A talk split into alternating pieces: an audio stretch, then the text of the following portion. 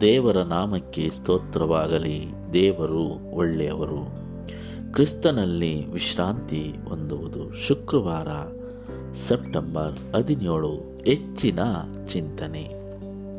ಪ್ರಿಯರೇ, ಯೋನನಿಗೆ ರಕ್ಷಿಸುವ ಕೆಲಸವನ್ನು ದೇವರು ವಹಿಸಿಕೊಡುವಾಗ ದೇವರು ಆತನಿಗೆ ದೊಡ್ಡ ಜವಾಬ್ದಾರಿಯನ್ನು ಕೊಟ್ಟನು.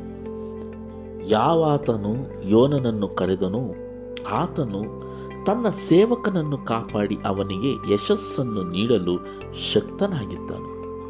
ಪ್ರವಾದಿಯಾದ ಯೋನನು ದೇವರ ಮೇಲೆ ಸಂದೇಹ ಪಟ್ಟುಕೊಳ್ಳದೆ ವಿಧಿಯನಾಗಿ ನಡೆದುಕೊಂಡಿದ್ದರೆ ಅನೇಕ ಕಹಿ ಅನುಭವಗಳನ್ನು ತಪ್ಪಿಸಿಕೊಳ್ಳಬಹುದಾಗಿತ್ತು ಮತ್ತು ಹೇರಳವಾಗಿ ಆಶ್ವದಿಸಲ್ಪಡುತ್ತಿದ್ದನು ಆದಾಗ್ಯೂ ಆತನು ಹತಾಶನಾದ ಸಂದರ್ಭದಲ್ಲಿ ದೇವರು ಅವನನ್ನು ತೊರೆಯಲಿಲ್ಲ.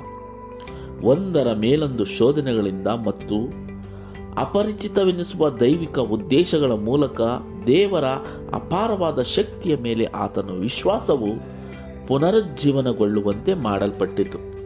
ಪ್ರಿಯರೇ, ಇಲ್ಲಿ ಯೋನನು ದೇವರು ಹೇಳುವ ದಾರಿಯನ್ನು ಬಿಟ್ಟು ಮತ್ತೊಂದು ದಾರಿಗೆ ಹೋಗುತ್ತಾನೆ.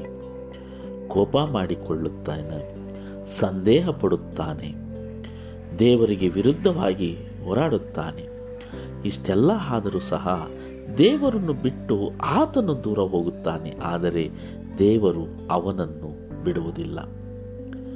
ಒಂದರ ಮೇಲೊಂದು ಶೋಧನೆಗಳು ಎಲ್ಲವೂ ಬಂದರೂ ಸಹ ದೇವರು ಅವನನ್ನು ಬಿಡದೆ ಅವನನ್ನು ತನ್ನ ದಾರಿಯಲ್ಲಿ ತರುವುದಕ್ಕೆ ದೇವರು ಹಲವಾರು ದಾರಿ ಮಾರ್ಗಗಳನ್ನು ರೂಪಿಸಿ ಆತನು ಮತ್ತೆ ಪುನಃ ದೇವರ ದಾರಿಯಲ್ಲಿ ನಡೆಯುವುದಕ್ಕೆ ದೇವರು ಆತನಿಗೆ ಶಕ್ತಿ ಕೊಡುತ್ತಾರೆ.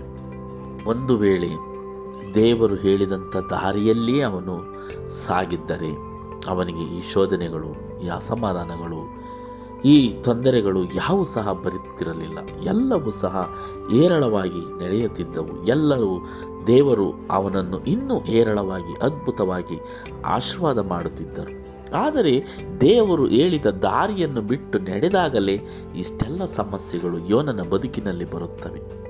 ಅದೇ ರೀತಿಯಾಗಿ ನಮ್ಮ ಜೀವನದಲ್ಲೂ ಸಹ ಈ ರೀತಿಯಾದ ತೊಂದರೆಗಳು, ಕಷ್ಟಗಳು ಬರಲು ಕಾರಣವೇನೆಂದರೆ ದೇವರ ವಾಕ್ಯವನ್ನು ಬಿಟ್ಟು, ದೇವರ ಸತ್ಯವನ್ನು ಬಿಟ್ಟು ನಾವು ನಡೆದಾಗ ಈ ರೀತಿಯಾದ ತೊಂದರೆಗಳು ಬರುವುದು ಉಂಟು ಪ್ರಿಯರೇ. ಬಹಳ ಸರಳವಾದ ಮತ್ತು ತಗ್ಗಿನ ಸ್ವಭಾವದಿಂದ, ದೀನತೆಯಿಂದ ಸಾವಿರಾರು ಜನ, ಸಾವಿರಾರು ಜನರನ್ನು ತಲುಪಬಹುದಾಗಿದೆ.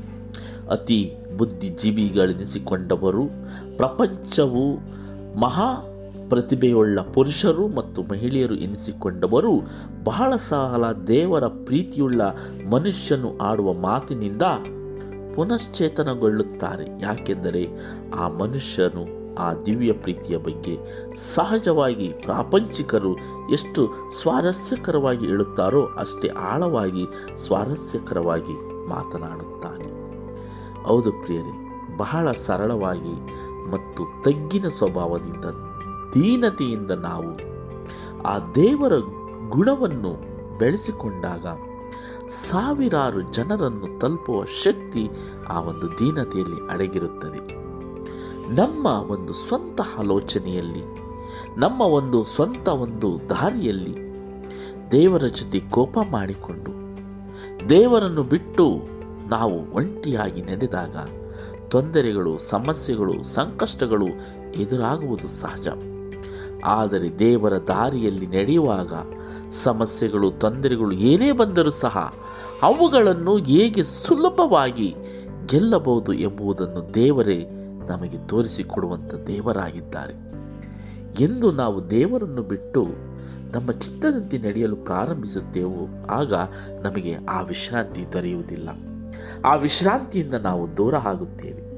ನಾವು ಆ ಒಂದು ಕ್ರಿಸ್ತನ ವಿಶ್ರಾಂತಿಯನ್ನು ಪಡೆಯಬೇಕಾದರೆ ಯೋನನ ಹಾಗೆ ನಾವು ದೇವರು ಹೇಳಿದ ದಾರಿಯನ್ನು ಬಿಟ್ಟು ಮತ್ತೊಂದು ದಾರಿಗೆ ಹೋಗದೆ ಹೇಗೆ ಯೋನ್ ದೇವರು ಹೇಳುತ್ತಾರೋ ಹಾಗೆ ನಡೆದಾಗ ಆ ಒಂದು ಶಾಶ್ವತವಾದ ಒಂದು ವಿಶ್ರಾಂತಿ, ಕ್ರಿಸ್ತನಲ್ಲಿ ವಿಶ್ರಾಂತಿ ನಮಗೆ ಖಂಡಿತ ದೊರೆಯುತ್ತದೆ ಪ್ರಿಯರೇ.